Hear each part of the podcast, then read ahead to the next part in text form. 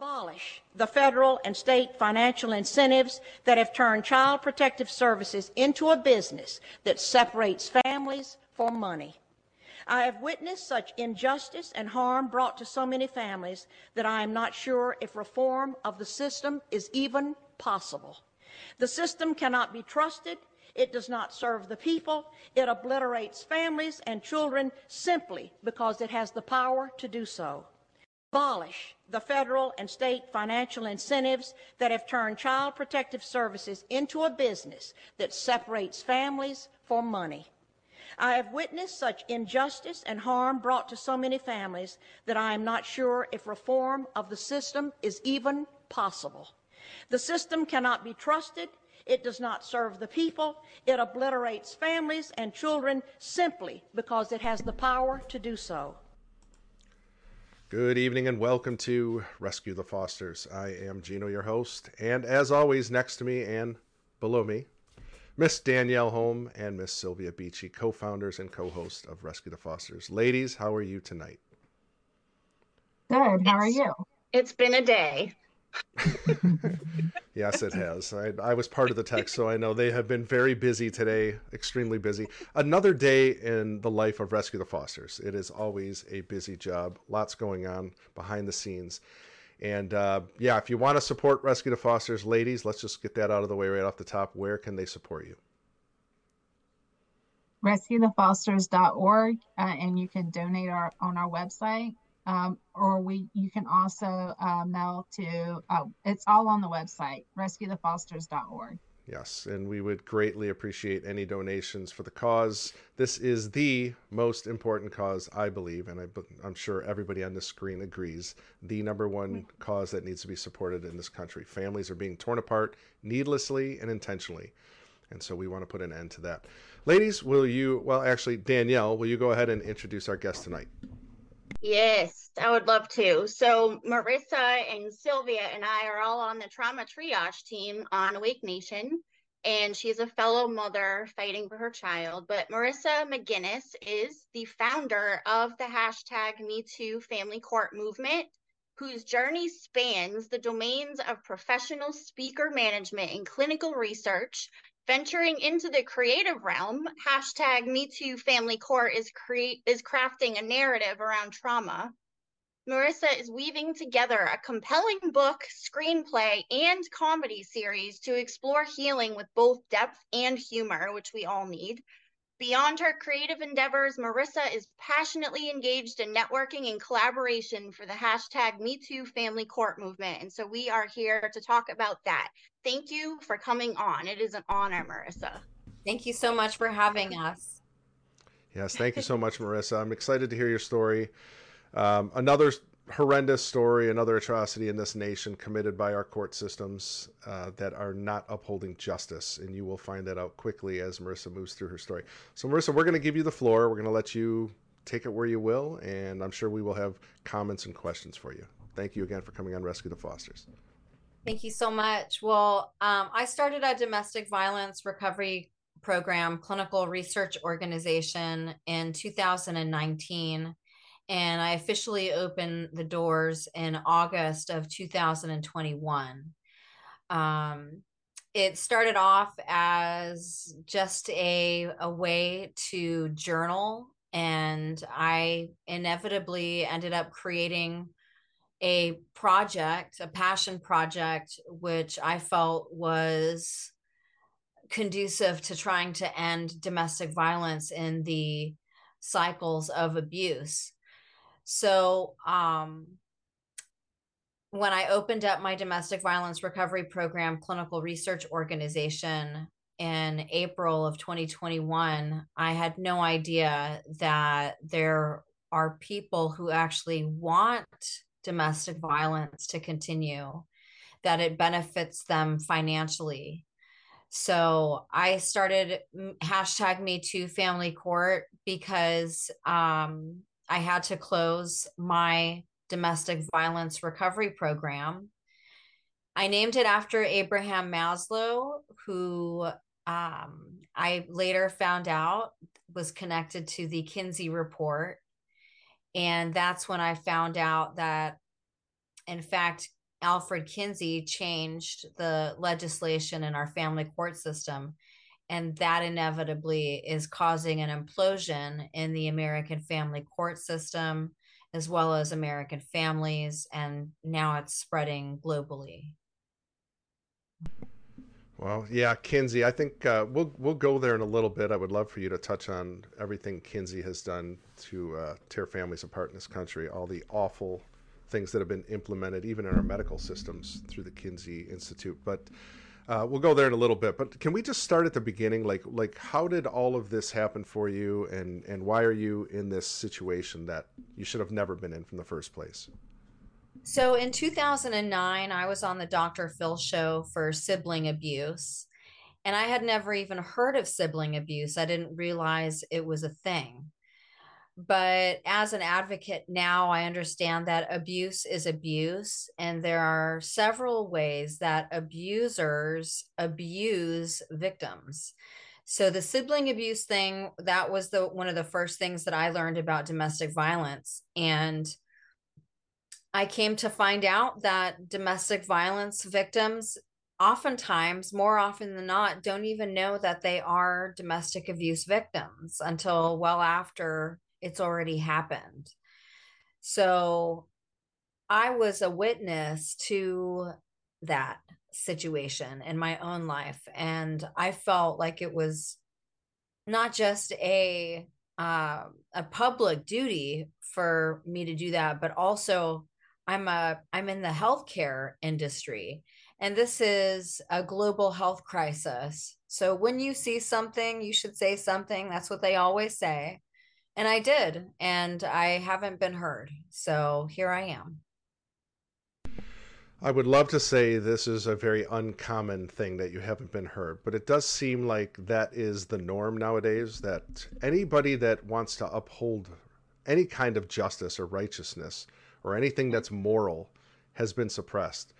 And I think we all understand why that's going on. It is this intentional thing of trying to tear families apart at the core and, and destroy a country.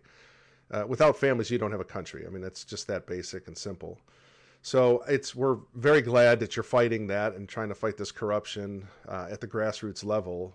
What what what is like the next step? How do you get this in the public's eye? How, our big thing here has been trying to get awareness, and I'm sure you've had the similar problems with this where it just seems like nobody wants to touch this thing with a 10 foot pole.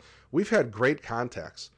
I mean, we've had some people mm-hmm. in, you know, high ranking media um, networks and, and people in newspapers and people that have a lot of clout and they seem interested for a few seconds and then all of a sudden it's just like they've ghosted you like you never existed um, i'm pretty sure this is a rhetorical question but have you experienced a similar type thing Absolutely. Uh, a lot of our domestic violence survivors in our community experience, um, you know, the, I think that the there are a couple different things going on. You have the flying monkeys; those are the people who uh, appreciate the abuser, and they go and they actually help the abuser. But then you also have people who are experiencing abuse in their own life and there's just so many different situations but i do feel like we are getting the word out. And i think that the way that we're able to do that is we can look at the the specific media outlets that are not going to be talking about this very important topic um you know anybody who is not going to get on board with us uh, i believe they they need to be uh, suspect of you know not getting the word out because this is a public health crisis. And the next step in my opinion is either creating our own media outlet and getting a more like a in your face uh, type of questions just like they used to do back in the 80s and just exposing this and being a little bit more intolerant of hmm. these public health concerns. It's a nuisance. It really is. Oh man, I couldn't agree more. Yeah, where what happened to journalism? What happened to investigative reporting?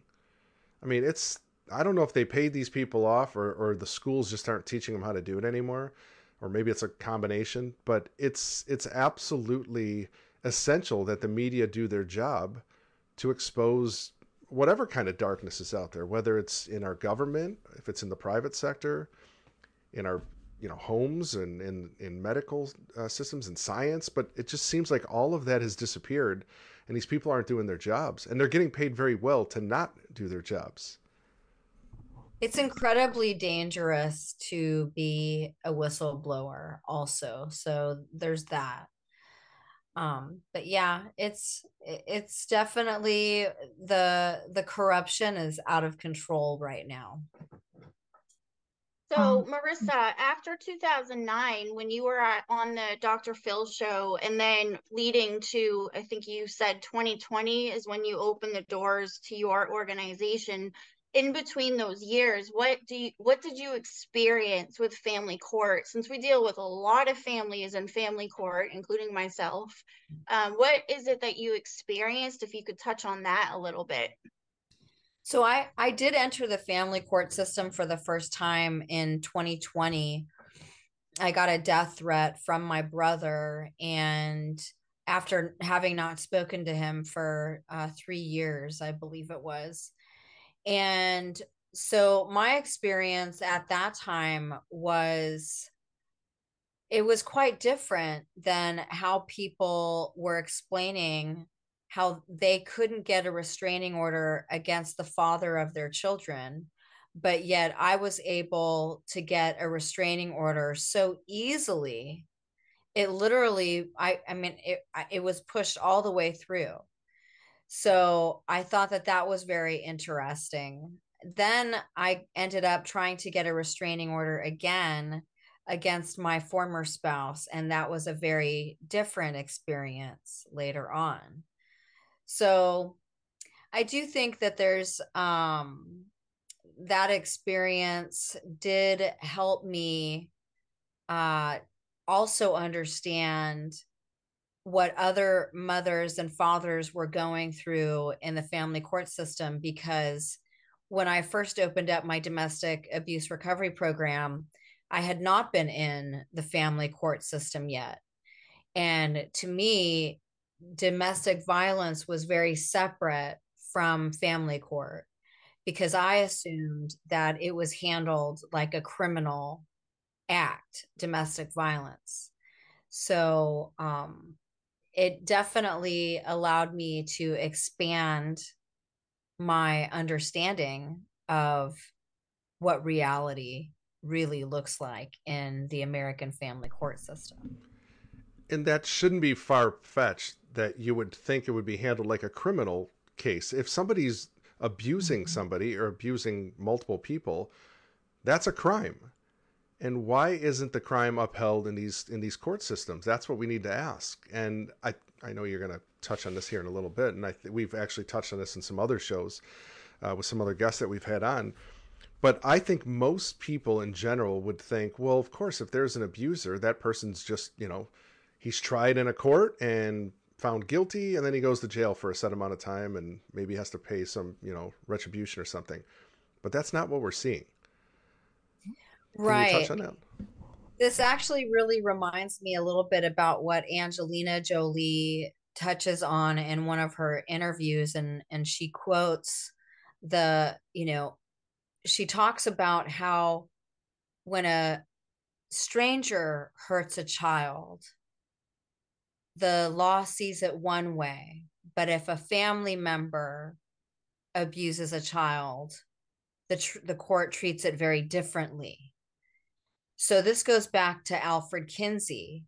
And at that time in the 1950s, he convinced all the United States senators in each state. It's like he went on a tour.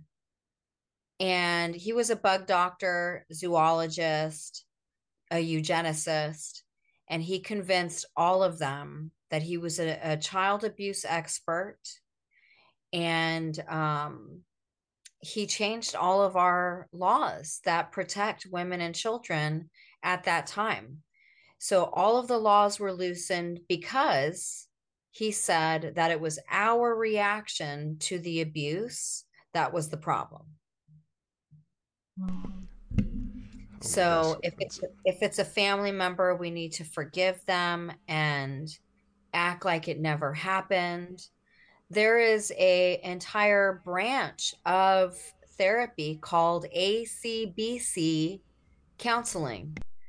And it's all about forgiving your abuser and forgetting everything that happened because that is the true disorder. We need to forgive the abuser. as a Christian, I want to make it clear I do forgive people, but crimes need to be punished. That that doesn't mean forgiveness does not mean you let them live in the house and abuse you some more. That's ridiculous. Like I can't believe people actually fall for this stuff. And Kinsey, yeah, I you know, personally, the guy was most likely abusing children. That's from my you know reading and studying of this man. Um, and you're right. He was not. He wasn't a child therapist or some psychologist or or uh, even a, a pediatric doctor. I mean, this guy was, like you said, working on animals and things like that. And then all of a sudden, he becomes the foremost expert on child care and families. Like goes on this tour. I I actually forgot about that until you brought it up. That he went on this tour and somehow convinced people that they need to listen to him and his it was just illogical and it makes no sense but gosh i'm so glad you bring that up because that is kind of the crux of why we're where we're at. I mean that's kind of the origins of this thing. Marissa has actually done so much research on Kinsey. She is the Kinsey Report expert. oh we need to do a show just on the kinsey institute. I, that would be an amazing show because that is so critical to where we're at with family matters today. Uh, it I don't I don't know if many people even know who uh, Alfred Kinsey was. I'm sure people watching here probably do, but I know in general in my own circles, no one would even know who this man was. Can you Well, kind of the- give us a background? Absolutely. He was the father of the sexual rights revolution. And if you want to know who the mother of the sexual rights revolution, that was a lady that started Planned Parenthood. Uh, she was also a eugenicist. That's Um, Margaret Sanger. Yes. Yeah. mhm. So, um, so Alfred Kinsey was like he, he- like you said, he was he definitely was a child molester. That's for sure. If you go to the Children of Table 34 uh, and you Google that, it's all a chart on children. Uh, he forced children to have orgasms and he trained people. Yeah, he trained people. He called them trained observers. He gave them a clipboard, a stopwatch, and um, and taught them how to record, and in scientific terms, uh, how the children were reacting to this. But children cannot consent, and this was all happening at the same time the Nuremberg trials was going on. So, you know, the American public they were very naive at that time and I don't really necessarily blame them. Um, we were also just coming out of uh, what we were told that World War II was being was stopped, right? Um, but I, I believe that this is mo- this is most definitely part of a larger agenda. And you had brought up uh, Project Paperclip earlier, relating to the 1400 or 1600 some odd um, uh, Nazi scientists Nazi science. Yeah. that were absorbed into our medical community. And so Alfred Kinsey was the father of the sexual rights revolution, which inevitably started in California, in San Francisco, uh, near Marin County, where Dr. Sidney Gottlieb uh, lived and worked. And then you have the um, the sexual rights revolution being connected to the LSD, you know, hippie movement.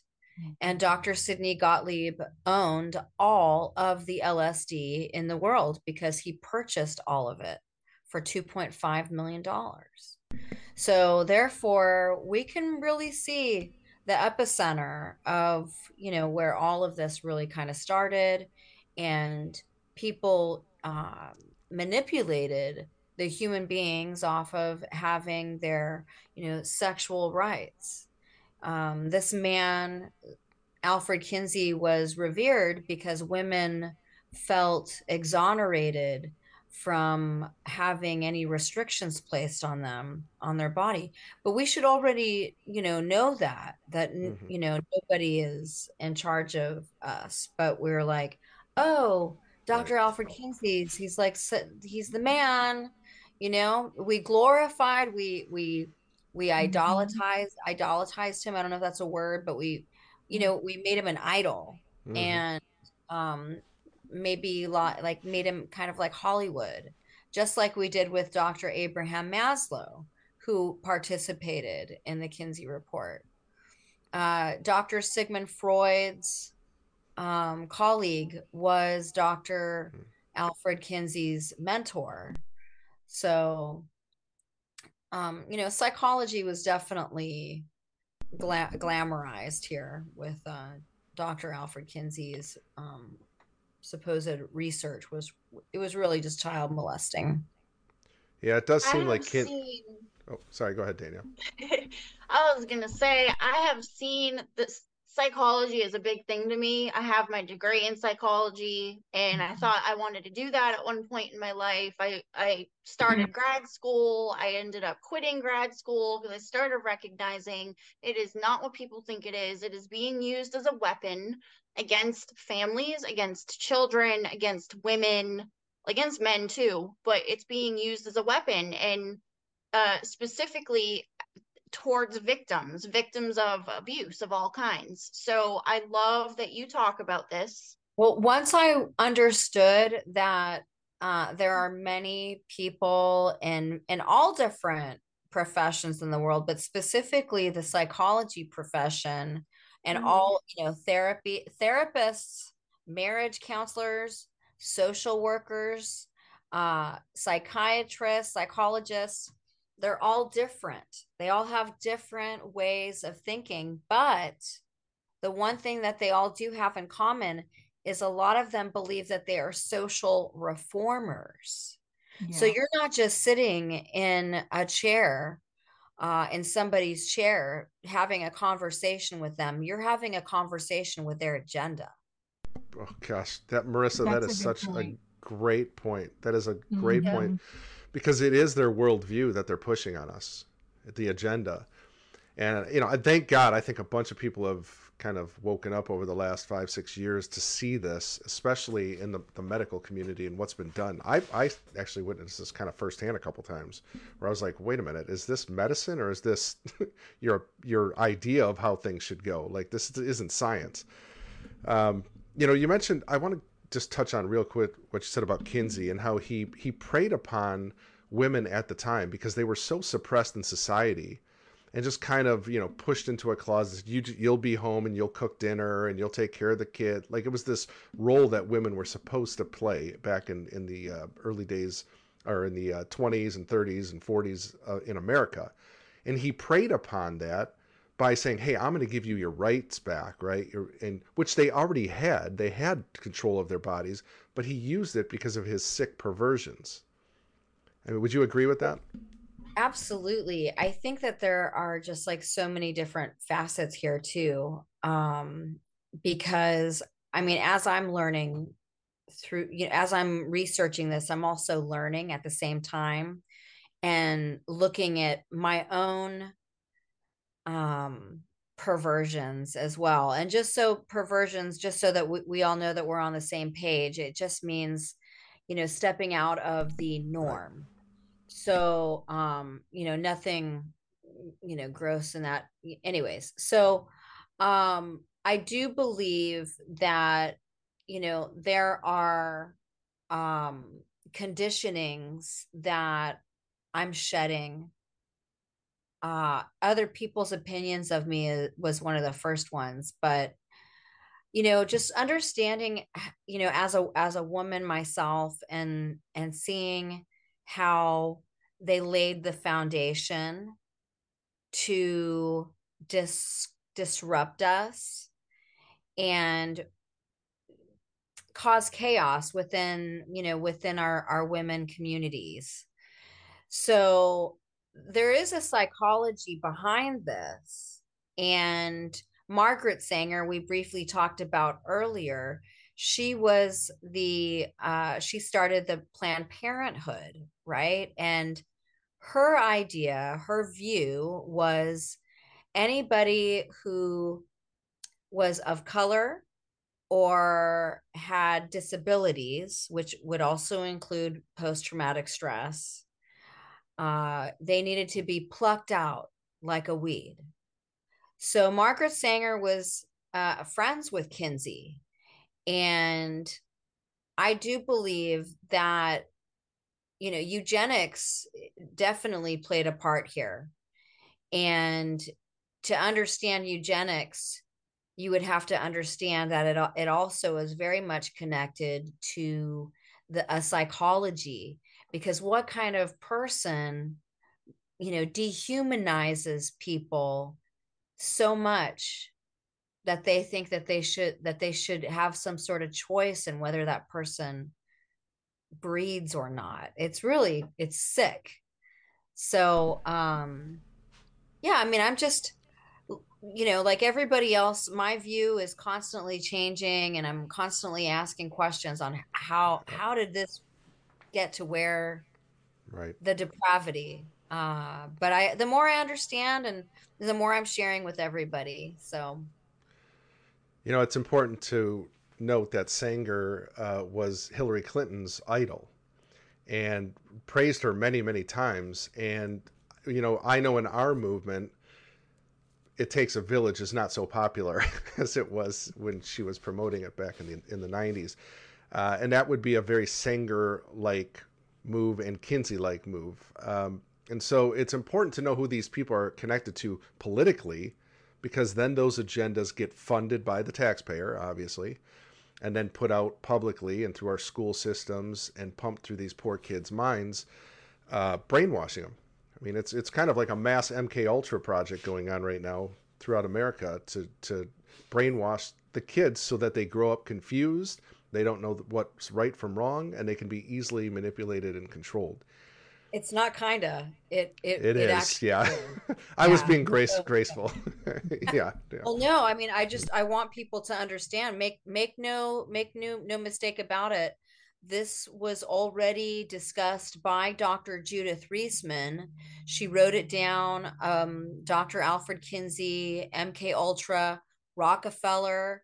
It's all connected. Rockefeller funded the school system, and he also funded the Kinsey report. And he was also a eugenicist. We have this the Smithsonian that has like this brain research, you know, trying to prove that um, you know white the white people brain has is more superior than any other brain um you know it's it's all very connected and correlated and once you look at the so i have the the kinsey connection flow chart and um i probably should have sent that to you guys but it's all a connect the dots. And in, in the center you've got alfred kinsey and then you've got uh, rockefeller and I, you, there's like 12 dots on this entire i made it like a clock. So do you have dots. that do you have that available on your computer you're on right now because you could put it in the chat yeah, uh, here on uh, i would like to put that up for the audience yeah um, you know uh, rockefeller obviously tied to pharmaceuticals um, like all, all these people who should have never been around science or medicine somehow gained access to all of it and control everything, which is very disgusting and disturbing at the same time. Sylvia, what are you thinking so far? You look like the wheels are turning. Well, I have so much to say about domestic violence. Um, I, my life was filled around it. Um, actually, when I met Danielle, I was fighting for my friend Michelle Dvorak um, who I found that was an abusive relationship and she was being abused for 21 years and I was trying to get her out of it. But what we found was that every time we would call the police, the police would just arrest them, keep them for a few hours, and then put them out. And they never did any investigation on this. And and he, I was going through all the departments and trying to figure out what was going on. So uh, I also have another friend that was uh, trying to get her friend out of a domestic violent relationship, and uh, she ended up with a bullet in her uh, back, and her mom was uh, gunned down too. So domestic violence is something that I'm very passionate about. Um, it's something that I don't take lightly. Um, it's something that we really need to stand up for these families, and we're seeing it in the court system so much right now where they are literally taking the children and they're giving them to the abusers mm-hmm. um, and it just really um, it just really hurts my heart that these people are so cruel that people don't care they don't care i remember just going and saying trying to get someone to investigate uh, dane dvorak uh, and trying to get someone to look into him and they never would look into him he's still running free. They've never investigated him. He has money, um, and he is. Um, he had he had an attorney. He had an attorney before he even contacted me. So you know, this is something that we really need to raise awareness, and this is something that I'm so thankful that you, Marissa, are raising awareness and that you have taken a stand, uh, because it was a battle between domestic violence and uh, uh, you know, child protective services, but I, I think they go hand in hand, um, especially with the cases that we're seeing where the killed the children are being placed in unsafe environments. Yeah, I mean, there's a lot of like weird stuff going on too, um, like child trafficking and like um on on specifically on the uh children of table 34 um and just so you know i'm not very good um i'm trying to send this uh to myself i'm trying to email it i did send it to danielle. You know i just emailed it to you. Okay. Do you okay. have access gino quickly enough or? So but my point is is that there's if you look at the children of table 34 on the very bottom of that uh, table, he writes something like the there's frequencies, increased frequency, and oh oh here it is. Um, but the um, I do believe that there are people who, you know, are i know this sounds so weird and just just so you know it's it's not what i believe but there are people that you know are sick in the head and they believe in instilling fear into children and mm-hmm. sacrificing them yeah. for their uh for the fear in their blood. And i also believe it has a you know something to do perhaps with the so-called increased frequencies during um you know the raping of these children if that makes that, yeah that's true. So how they function is they will put these children into fear and like you said it raises their frequencies and then it it raises the adrenaline and everything else in their blood and, and on a cellular level.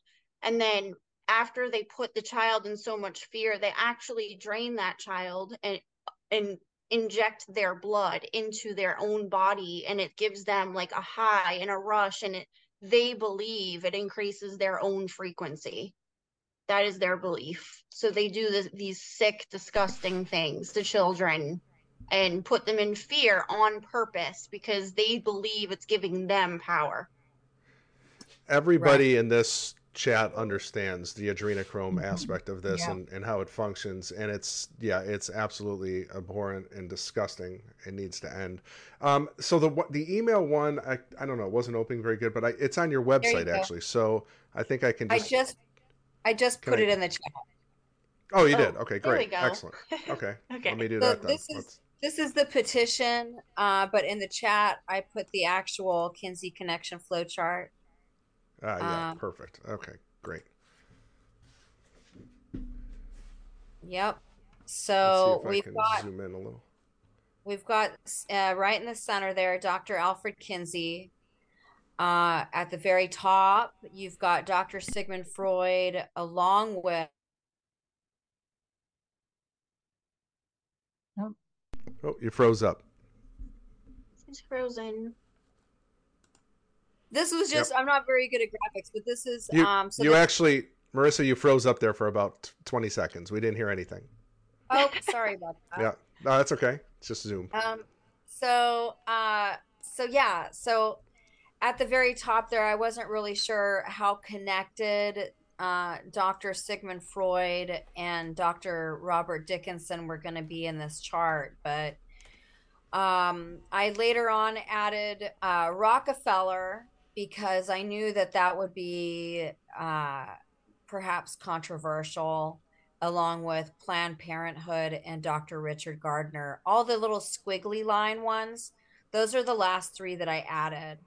But the most compelling to me were Dr. Fritz von Balluseck, who is the red dot. He's located at, I would say, I guess that's uh, 230. yeah, the red dot Dr. Fritz von Balluseck, he was a Nazi pediatrician who molested over 900 children in his life.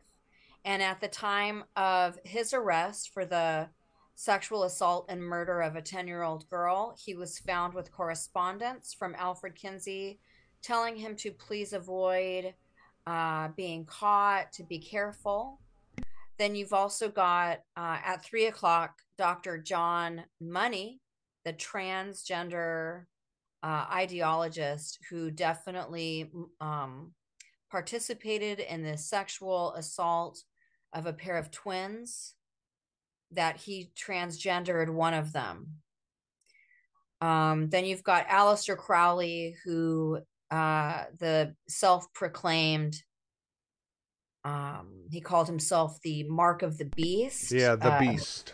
We just talked about him on my Sunday show, actually. Yeah. a Satanist who um, his best friend was uh, the photographer for Dr. Alfred Kinsey uh, during his um, studies. I don't even want to call them studies. Um, his perversions. Then you've got the United Nations on here um, because Dr. Alfred Kinsey created SIECUS, which is the Sexual Information Education uh, Council of the United States. And they have a heavy hand uh, in the UN. And the UN was also being built at this time in the 1940s. So, just so everybody's aware of that, I think it's really important. Gandhi was assassinated around this time by a detransitioner also. We have to look at what was going on in the 1940s to really understand chronologically the implications of all this as well. So then we have the aclu after planned parenthood um, and the aclu uh, morris ernst was dr alfred kinsey's lawyer. So they protected him then you've got Dr. Richard Gardner, who uh, his practices are still being uh, used today to separate children from parents after the disclosure or allegation of sexual assault. He is the ideologist of the parental alienation, um, which is in the courts today. So then you have Hugh Hefner, who, after reading the Kinsey report, decided that he wanted to become the Kinsey pamphleteer. And that's when Playboy magazine was born. And um, that was disseminated across the globe. You've got Supreme Court Judge Williams O. Douglas um, writing articles for Playboy magazine, as well as Judge Arthur Goldberg um you know then you've got like Larry Flynt and all of the degradation of society kind of uh, imploding after that. Then you've got dr abraham maslow who i named after or my company i named after him. He uh, is the American psychologist who published the hierarchy of needs in the 1940s and he added sex to the basic needs at the same time he was participating in the Kinsey report. I did not know that until hmm. uh, it was uh, Christmas Eve of 2022. So, um, and then you have uh, every senator in the United States, all 50 of them, met with Alfred Kinsey, and he convinced the American people then that um, you know that we need sex that we are more depraved than we think and we need to start normalizing these things. Alfred kinsey said that he hated america. He hated um, american judeo-christian values. And i do believe that you know as a as a a zoologist and a bug doctor i think that and he was really into wasps too um, but I do believe he dehumanized people. I could definitely see so, that for sure. What is interesting about all of this, you mentioned the 1940s, and as you're talking about that, I brought this up where I found this where it says in 1935, as part of President Roosevelt's economic New Deal to save the nation from ruin, after the Depression, Congress passed the Social Security Act. In addition to old age pensions, unemployment insurance, and vocational services, the Social Security Act created aid to dependent children, which provided millions of dollars to states to support poor families. Tucked away in the Social Security Act was an obscure provision that authorized the Children's Bureau to cooperate with state public welfare agencies in establishing, extending, and strengthening, especially in predominantly rural, rural areas, child welfare services for the protection and care of homeless, dependent, and neglected children and children in danger of becoming delinquent. So that was all after 1935, around the same time as all of that in the 1940s. So that's pretty crazy. You're muted, Gino. All of them working. It always happens once a show, at least. it's, but at least Sylvia didn't get on me that time about it. she restrained herself. it's an ins- it's an inside joke, Marissa. Every time I'm doing a show, I at least mute myself once or twice. So uh, I'm getting better. No, it's. I was saying it's an incestuous relationship. These people, like they all, they're all in bed together, literally and and figuratively. Um, mm-hmm. And you're, you know, you're mentioning judges for crying out loud. Supreme Court judges were hanging out with Hugh Hefner and writing articles for Playboy magazine. I mean, that should tell you all you need to know. That the, in, and I know we used the perversion word earlier as not sexually, but in this case, I'm going to use it sexually. These people were perverts, all mm-hmm. of them that's what mm-hmm. they were delving into. And they did, I do believe, they looked at humanity much different than you and I would. They look at mm-hmm. it like they're animals. Um, this is where it, the evolution, if you look into evolution and Darwin and all that he was bringing forth, it, it this all ties into why they think this way. Because if we're just animals, you can control the animals. You don't have to obey any upper, you know, higher moral law.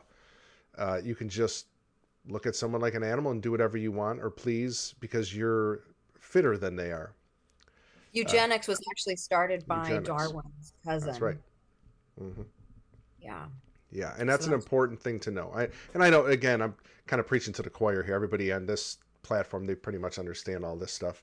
Uh, but it's great to reiterate it for those that maybe are just starting to wake up to some of this stuff and realize, oh my gosh, like I didn't know it was this sick. I didn't know. I didn't realize the system was this broken and and now it's infiltrated. You know, fast forward what uh, almost what eighty years, and you're in 2023, and people are scratching their heads like, well, why is this all happening? Why is all this chaos happening? This is why. It, it took well, them a while, but these people play the long game. So the MK Ultra studies apparently, according to them, uh, the government uh, MK Ultra ended in 1972, I believe. Mm-hmm. So if you were born, um, you know, anytime between 1940 to 1972, you most definitely were exposed to the MK Ultra mind control project and you don't know how you were affected by it until you begin to wake up to it and realize how it specifically affected you and your family. So, the average age of a child abuse victim com- coming forward is 55 years old. So, it's all kind of coming, you know, people are waking up and um, World War II didn't end that long ago. We are most definitely still being affected by ideologies associated with that movement. And it definitely was a movement to eradicate, you know, certain groups off of the planet. That's been the ongoing, you know, struggle since the beginning of time. People mm-hmm. are trying to constantly uh, commit total world domination. Bloodline so, wars. Yep. Mm-hmm. And and women are uh, weapons of war that these men use, and um, understanding that that can really wake you up to all of these atrocities and understanding you know being a woman has certain implications whether you want to participate in it or not. It's too too late. It's already been decided for you. You muted Gosh. number two okay there's my quota for the night it, it's interesting that the ta- taxpayer money is what's oiling the jaws of this machine and we have control. I mean, honestly, if the people would just enough people woke up and said, "Enough, you're not getting well, another dime out of our wallet," you know, that's what needs to happen. I just got some really exciting news out of Massachusetts. Diana DiZoglio, state auditor, she is finding some very interesting statistics coming out of Massachusetts. So she pushed to get an audit done on Massachusetts and th- they pushed against it, but it, it's too late. We're going to audit these people. We want to know where the funding for the Violence Against Women Act, where that went. And uh, I hope to I hope to God that we get like a cookie cutter way on how to do auditing across the United States. It needs now, to happen. When, when you when you say auditing, do you mean like it, auditing family court?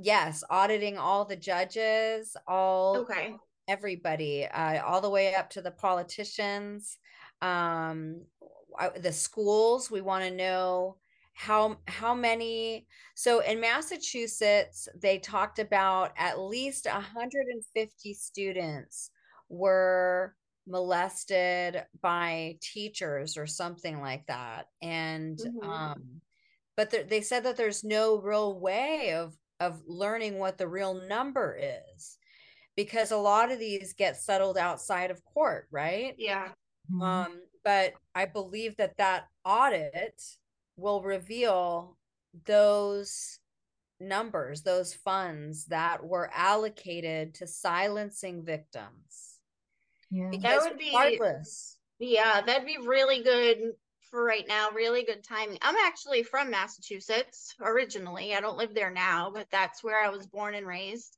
And right now, we have a good friend, Chris, who's dealing with Massachusetts and a really horrific uh, situation. He's being abused by the government gangsters. So that would be helpful for his case i'm hoping because there's a lot of judges and stuff involved in his situation so. Yeah i mean any any chance to shed shed light on numbers because numbers don't lie and abusers love to financially abuse. That it, it's one of their favorite go-to's for power and control So Yeah. silly, silly, silly uh, people. Because hello, numbers don't numbers don't lie. We're gonna figure it out. So I hope that they enjoyed all those lavish Mhm. vacations, thinking that they were gonna get away with this. Right. But Yeah. you can't, you cannot disrupt the most intimate relationship there is in the entire world between a mother and her child and think that you're going to get away with it. Amen. Yep. Follow the money. Always Yeah. follow the money. That's where you know the corruption is. Yeah, they're We're not no- going to get away with it. If this thing We're could be cookie cuttered, like you said, oh my gosh, yeah, bring it to all the rest of the 49 states and let's let's go, let's figure it out. Let's Yeah. expose these people. I'm I'm sick of it. I'm Marissa. I don't know if you can tell in my voice. I'm irritated. I was kind of irritated all day, so this is really getting me even more irritated. Same. Well, you Um, too. Yeah, I had a bad day too. I was of that. We need Yeah. that. All we of us. more of that. I Yeah. want to bring it. You know, we should be upset. We are funding Right. this. We are paying for our own abuse. Right. We are paying for other people's abuses. And it's it's got to stop. So, yeah, bring bring more of that. I'm down. You know, I I said the same thing. I don't know what, where you stand with the whole pandemic. I call it the pandemic, but um, you know, I I was um, I'm all for auditing the hospitals also uh, to so Yes. show what actually happened in the hospitals. And I asked, I don't know if you know who Dr. Zelenko was. He's actually his company is one of the sponsors here on Insight Channel. Um, and I got to talk to him. He was on another podcast, and I called and I talked to him, and I asked him. I says, you know, my number one concern of this so-called pandemic is I want audits. I want audits of what really happened and what people were being treated with in those hospitals. And he said it's impossible. He says it just it I, I he says it's a good idea, but it's just impossible. I don't think it's impossible. I think anything's possible if people stand up and say, I want to know. Because these hospitals made a killing, literally and figuratively, on I you know, how many people didn't get to go see their grandma when they, when she was dying in the hospital or their grandfather or their mom and dad or people didn't have what about misdiagnosis or what about people that were supposed to go in for you know to get a scan for you know a bad kidney and then they die of kidney failure 6 months later because they had to wait because of these you know this so-called science um, I think all of this together is the same people. It's it's the same club. We're not part of it. They have their own little group, and they have had control for so long. The arrogance and the hubris is at an all-time high with these people. But I honestly, like, I don't know if I said this on air before, but I do. This Babylonian system is coming down. It, it it's first of all, I think God is behind it most of all, and then it's us, the people. We need to do something. We have to be His feet and hands. And I'm I'm all for it. I'm in 100% because I'm done with it. My kids need to grow up in America that I got to enjoy as a child, even though I didn't know all this stuff was actually going on as a kid. But I did have some freedoms my kids don't even have now. So I, I'm. including an I'm done with afro. Well, I do believe I do believe that you know we as uh, as a collective have relied so heavily on the experts, right? And we have done so to our own demise, perhaps, and we Uh-huh. have glamorized a certificate, you know, a, a piece of paper, just like we have done, you know, with money. But Mhm. um, it it really is going to take all of us to understand that, you know, maybe maybe we've been participating in something that's not so good. And now that we know, now we can turn this around. Um, I, as a taxpayer, didn't know that I was funding this, but now that I know, and I'm a public, uh, I'm sorry, I'm a, a, a, a healthcare professional, it's my duty to alert everybody that we are funding this and it needs to stop. So we have to collectively figure out how we're going to do it. I'm only one person. So I'm asking everybody else to join in with me. And yeah, I didn't I didn't know um a lot of things that I was participating in and when you call it the pandemic, you know, it is possible. I did find it very suspect that the Spanish influenza was started by our military boys in Kansas um, a hundred years ago. You know, it could be the a Fibonacci code of sorts. There you go. Yep. To try to figure out how to control the masses and how do you do it, but you do it through through the women because that's the closest place to heaven that you're ever going to get that's where children are made. Mm-hmm. You know, mm-hmm. Marissa, that's such, gosh, so many great points. Uh, but it's the pandemic thing for me was I, have I've been awake for a long time. Like I, you know, 9/11. Within months, I kind of figured it out. Something was going on. Like you know, the you look back at JFK, what they did to him, and who he was calling out at the time. Three letter agencies. Like it's the same players. So it's not this big complicated network where it's so big and large that we can't bring it down. No, I think it's the the bigger they are, the harder they fall. And you know it's all built on sand. Do you know who started that? the FBI? Oh, uh, what, isn't Hoover? that uh, well Bush Bush was part of uh, CIA, but FBI was yeah, Edgar Hoover, right? Napoleon Bonaparte's great grandnephew was uh, he started the FBI. Really? And he almost became uh, the president. Oh my gosh! No, I had no idea about that. I thought I knew a lot, but that, never heard that one. Interesting. Yeah, I mean, there are people out there who I think would be okay with communism, and they don't even realize mm, it. Oh my gosh! I always yeah. thought it was oh, Hoover. Another, yeah. Yeah, another point I wanted to mention because it goes along with what you're saying, because this country has a problem with idolatry. That's first thing. And so everybody follows who the greatest celebrity is. And the greatest celebrity could be leading you to your death like the Pied Piper, and you wouldn't know because you're idolizing the person.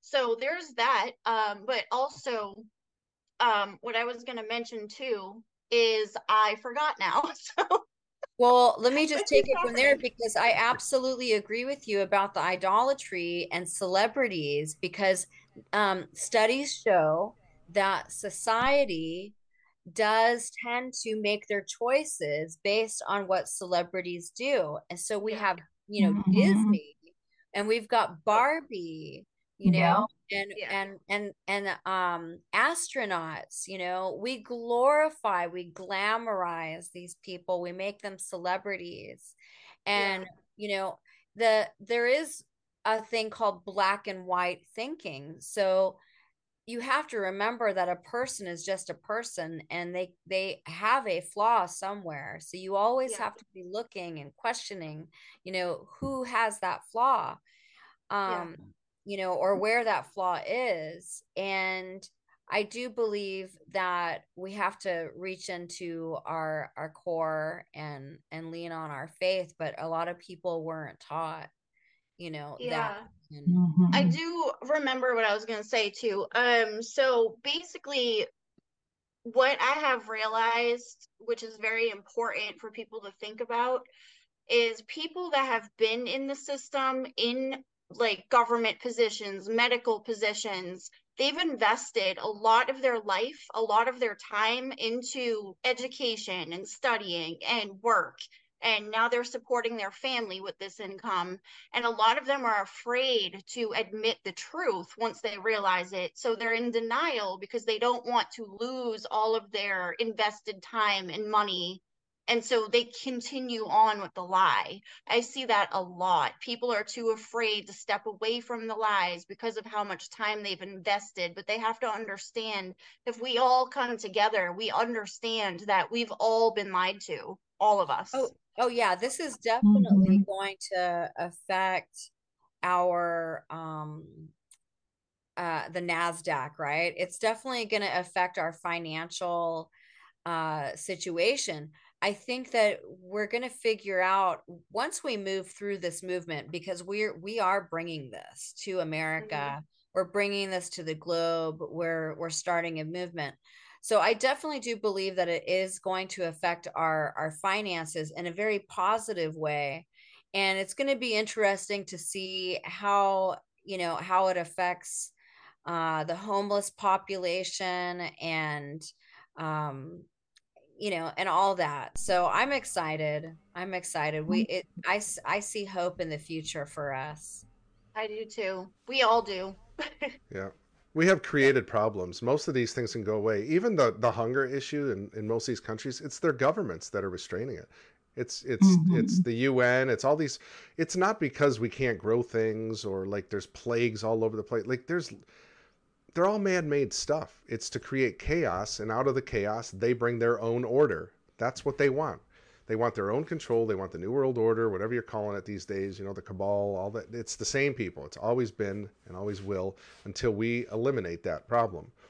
Uh, and by eliminating it, I don't mean we just go out and kill people. I'm talking about like defunding them, um, and and putting our own currencies out there. I, I'm with you, Marissa. I think on the other side of this, there's going to be a lot of people that have big hearts and great hearts, charitable hearts, that are going to be doing great things in this revival that's coming.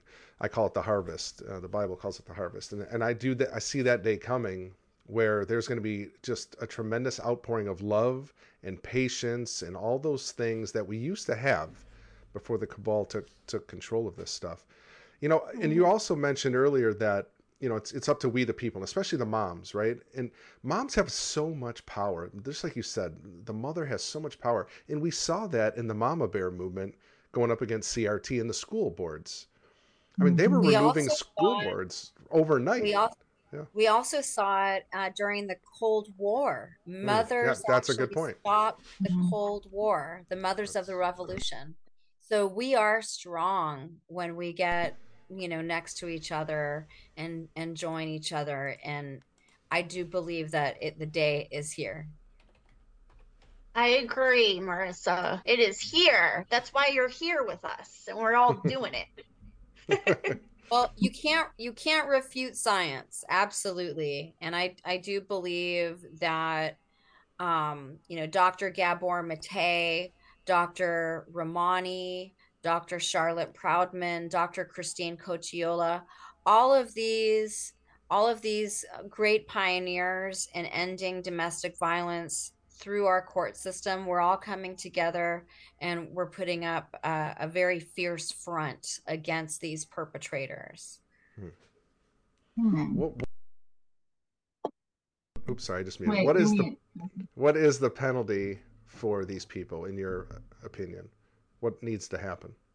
So, well, I I'm kind of. Uh, I'm kind of sadistic in, in this way a little bit. Where, I mean, I'm also a, I'm also a comedian too, so I do tend to think outside of the box, right? But whatever happened to a good old stoning?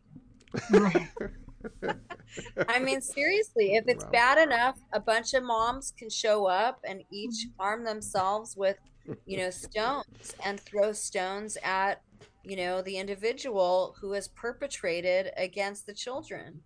Um, I mean, it, it could be it could be one stone, it could be 500 stones. I think it would just really kind of be up to the public opinion on how mm-hmm. many stones to throw. I've toyed around with that idea, and that might get you know a lot of double takes, and you know that might get the conversation going at least. We mm-hmm. have to continue the conversation somehow, some way, and we have to think outside of the box. So, I mean, I definitely um, you know, would love to see something where, you know, tattoo a, a you know, an M on their forehead so you know that they've touched a child someday. Mm. um, you know, an M for Marissa? M for molester. uh, Your red but lipstick. Yeah, so, but yeah, I mean, I, I definitely a, a, a, good old flogging never hurt a child molester so bad that he mm. died, right? But I mean, I don't know. I just I really think that that these um, individuals, uh, if they are shown evidence, because here's another thing that that I I um I've thought about because in Australia, child molesters are very rampant, apparently, according to the statistics. One in five Australian men um, are attracted to children. So it just, it's really, it, it's gotten me thinking that this is so bad right? That it needs to be addressed in a way that um, they understand that there is scientific research that supports if they sexualize a child that that causes brain damage and the reason why they think it's okay is because they are brain damaged so you cannot fight science i don't think that child molesters know this i i think that they think that they are loving a Hmm. child They do. hmm A lot of them do. It's sick. yeah It's so really sick. I think that we need to do a massive campaign indicating that you know pornography because that's where this the mo- one of the Mhm. most Mm, common factors yeah. here is pornography. Monkey Yeah. see, monkey do, images of sexual activity, and you look at it, that changes your brain. You're not susceptible to um to fighting this. If you are a human being and you look at sexual images, it changes your brain. Yeah. And the more you watch it, the more difficult it is to be, um, you know, like uh, I don't know, turned on like normally. You know, that's Mhm. the only best way I can describe it. I apologize, but No, that's that's exactly what it is. It creates this It- false fantasy in people's heads, and then they gotta eventually they want to act it out. They're not just gonna live it Well- out in their brains. The, there was a research study that was done on a chimpanzee, and they uh, did these receptors, hooked these receptors up to his brain, gave him a little button to uh, push the button and um, give himself an orgasm. And I think he ended up like killing himself because he was like, you know, Oh like going God. crazy with it and so if you if you get that kind of reaction from watching you know pornography i mean and there's no um you know um restrictions on it we've got a problem Yeah. We've It got an entire generation of people who are brain damaged Mhm. Yeah, it completely rewires the brain. It causes brain damage. It does something on a cellular level. And then for men, especially because they're so visual, all they see is the visuals. And then in real life, the person they're with is not good enough anymore. And then it turns violent for a lot of people. well it's actually the the male brain is more malleable than the female brain Right. So it's uh it's easier to be to create that neural pathway that leads you down that road. Mhm. Yeah. For sure. I Yeah, believe it and, uh, should be banned. Honestly. GPAT GPAT one over in Rumble says that it should be banned too. Um, I I don't know. See, this is the problem with free speech. Okay, free speech allows for a lot of things, um, and so like you know, there's certain things obviously you can't say. You know, fire in a in a what is it, a movie theater or something like that. Okay, there's things that are logical. Me personally, if it was up to me, pornography is banned. Absolutely, it's it's disgraceful. It dehum- it dehumanizes women and men. Um, and just like you said, it creates these neural pathways that want to act out upon their desires, their lust. I mean, that's just that's the fallen nature of human beings. That's where it leads. It leads to a very dark place. I've known, I'll tell you what, in the churches, 50% of pastors that were polled on, and I forgot what the number was, it was like 5,000 pastors or something, 50% of them had a porn addiction. That's a Mhm. real problem. These are the people leading congregations, churches. So Well- it's it's a real problem we have here, and it needs to be addressed. Let's let's rewind a little bit because the stoning thing. We had a comment. My good friend Curious Patriot said, "I like old school stoning. Bury them with only their head sticking up, then get the stones." it's a little little morbid, but okay. I me personally, I am all for the death penalty. If it's proven without a shadow of a doubt that you've harmed a child, it's the death penalty. I'm sorry. Um, it's it, to me there's just no you cannot have tolerance for this and i'll tell you what if it's publicly displayed that's a deterrent for sure lots of people that want to act out on these fantasies of theirs might think twice if they saw people being executed for these crimes It's been mm-hmm. a slap on the wrist at best in most courts across the nation, and now it's accepted. Or I mean, NAMBLA and all these other you know groups are trying to push this garbage, saying, "Oh, kids have a mind of their own and they have their own desires and they should be able to act out them with, without you know a parent's consent." Like, are you nuts? Like a kid, I saw there was a great TikTok video. You maybe you've seen it, where a dad had his like five year old son out and they're sitting at this like picnic table and he says, Okay, which one do you want? And he has like $10,000 in cash or a candy bar.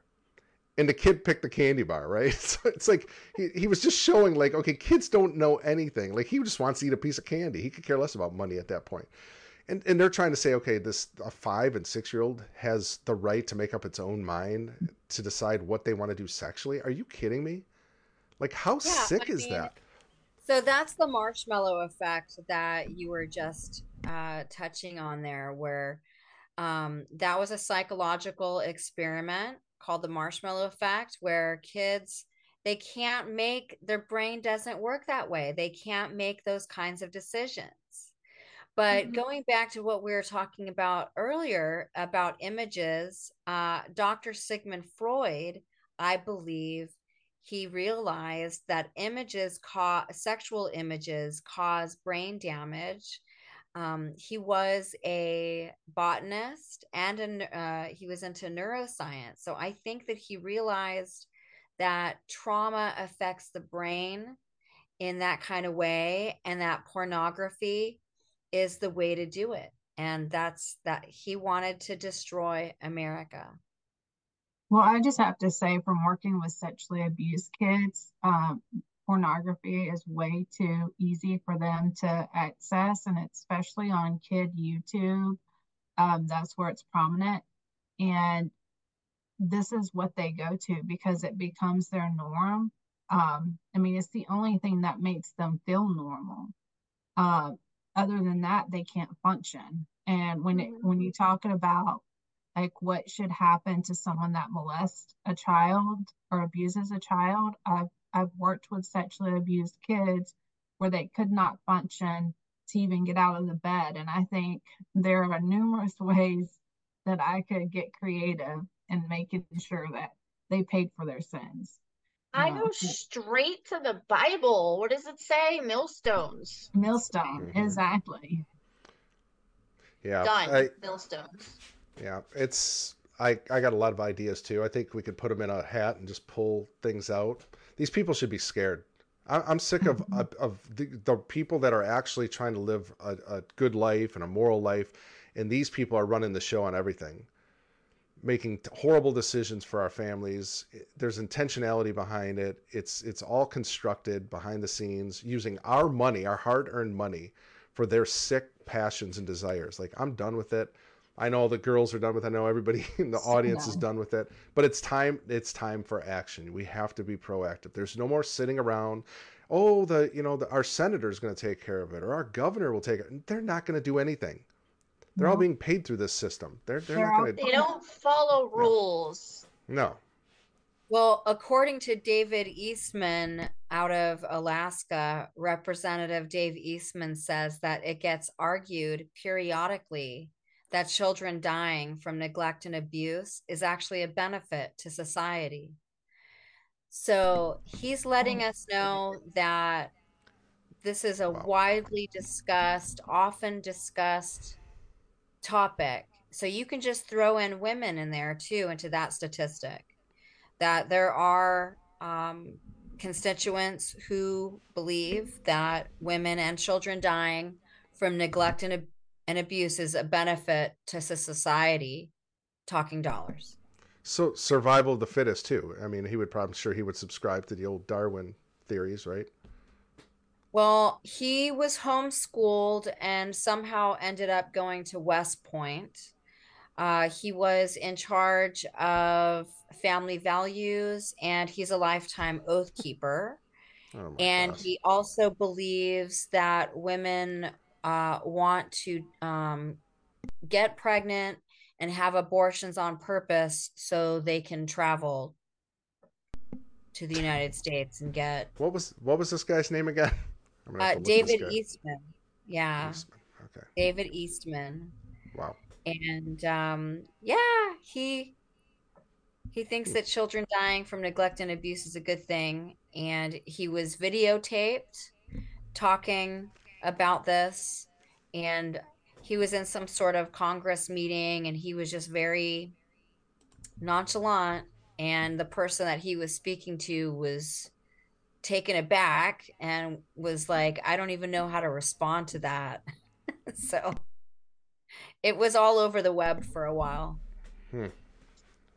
Yeah, that is really sick. You mentioned one thing that I didn't want to pass by. You said the average age of someone that's been abused um, is 55 when they come out and actually start discussing it. Ch- child abuse specifically. Child abuse. Okay. Yes. Um, the average child abuse survivor doesn't come forward until they're on average 55 years old. And uh, abuse can actually reduce your life by 20 years and the average age of um, you know for us to survive is like i think 77 so that doesn't leave a whole lot of time for survivors to get their message out so i do implore survivors to please come forward with your stories so that way the rest of us don't have to Absolutely. wow. Mar- Marissa, is there anything else you wanted to add before we uh, end the show? Um, please check out my uh, abolish the family court system um, change.org. And uh, I haven't looked to see how many people have signed it yet, but we seem to be getting a, a steady influx coming in and and getting more familiar with the Kinsey Connection flow chart. We have many supporters. We have many moms and grandmothers that are coming together and uh, wanting to end domestic violence and um, to discuss alternative ways on how to create a better future for all of us. Marissa, did you send that one to me? Which one? That um the um where we can sign it and share it? Yeah, I can. I have it. I can email it again to you. Okay. It's on the it's on the website. Uh, also, you can go and visit Marissa on X at uh, Mas Maslow Mirror. love, love it. Uh, and then also on TikTok, Me Too Family Court. Yes, and, uh, thank I was so watching. Much. I was watching some of these videos today. They're great. Thank, thank you for sharing. Yeah. Oh gosh, thank you so much for coming on, Marissa. Just so much information. We'd love to have you back. I would love to just do a yes. segment on Kinsey. If you could talk about Kinsey and all all that, because that is the origins of this. That's the genesis of all the nightmares we are going through right now, and yeah, uh, all I mean, his sick ideas. There were a lot of moving parts to this but um, if you understand uh, a little bit about the triangle strategy, uh, you understand that there are several moving pieces, but as long as you hold on to at least one focal point, you can succeed. So we're gonna yeah. we're gonna pivot the perpetrator, and we're gonna fire back. We're gonna use artificial intelligence, and um, we're gonna get these guys. we are going to get them. We're coming. I. They need to be scared. They need to be scared of the public. Like, they really it, enough should because we are sadistic when we think about getting them back. I'm not. I'm not. I will not be in that category. I do want the death penalty, but I don't. You know, I, am not. Have watched these I get. Kids. I get the it. sentiment. I definitely do. understand. Yeah, I understand it. Like there trust me, my my human flesh nature would love to tear them limb from limb as a man. I mean, like, you don't.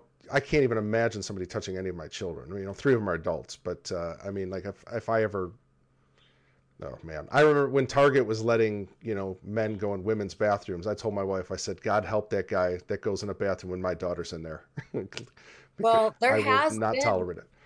There has been a bomb at uh, Australia Family Court so, I mean, you shouldn't mess hmm. with a, a, a, a person and their children. That just, it incites violence. Sure does. And um, this is war. I mean, you're It is war. make no mistake about it. If you come for the for my family and you're coming for other families, you you have incited war and we're not going to tolerate it. I don't know what these people Amen. were thinking. Um, I mean, I do know that, you know, at the turn of each century, there seems to be another pandemic, and they just want to push and push and push and see how far they can take us. But this time, we understand that they they came after Native American children, Mhm. they came after Mhm. divorced families, they came after the children, they came after the education. And once you're able to understand that they came after the kids during a pandemic, Mhm. I mean, Mhm. what else is there to say? Like the rest of us are trying to get through a pandemic, and you're trying to go get after our kids. That's just weird. Yep. Yeah. Psychopaths. Oh gosh, it makes me sick thinking about this stuff. But I'm so glad that, like, I am, in a weird way, I'm glad I'm part of this time in in history. Like, because we are the ones that are going to be in the real history books, not the revisionist history going forward. That that actually overturn the system and uh, help bring freedom back. And I'm just so thankful for women like yourselves that are in the fight every day and doing the hard work.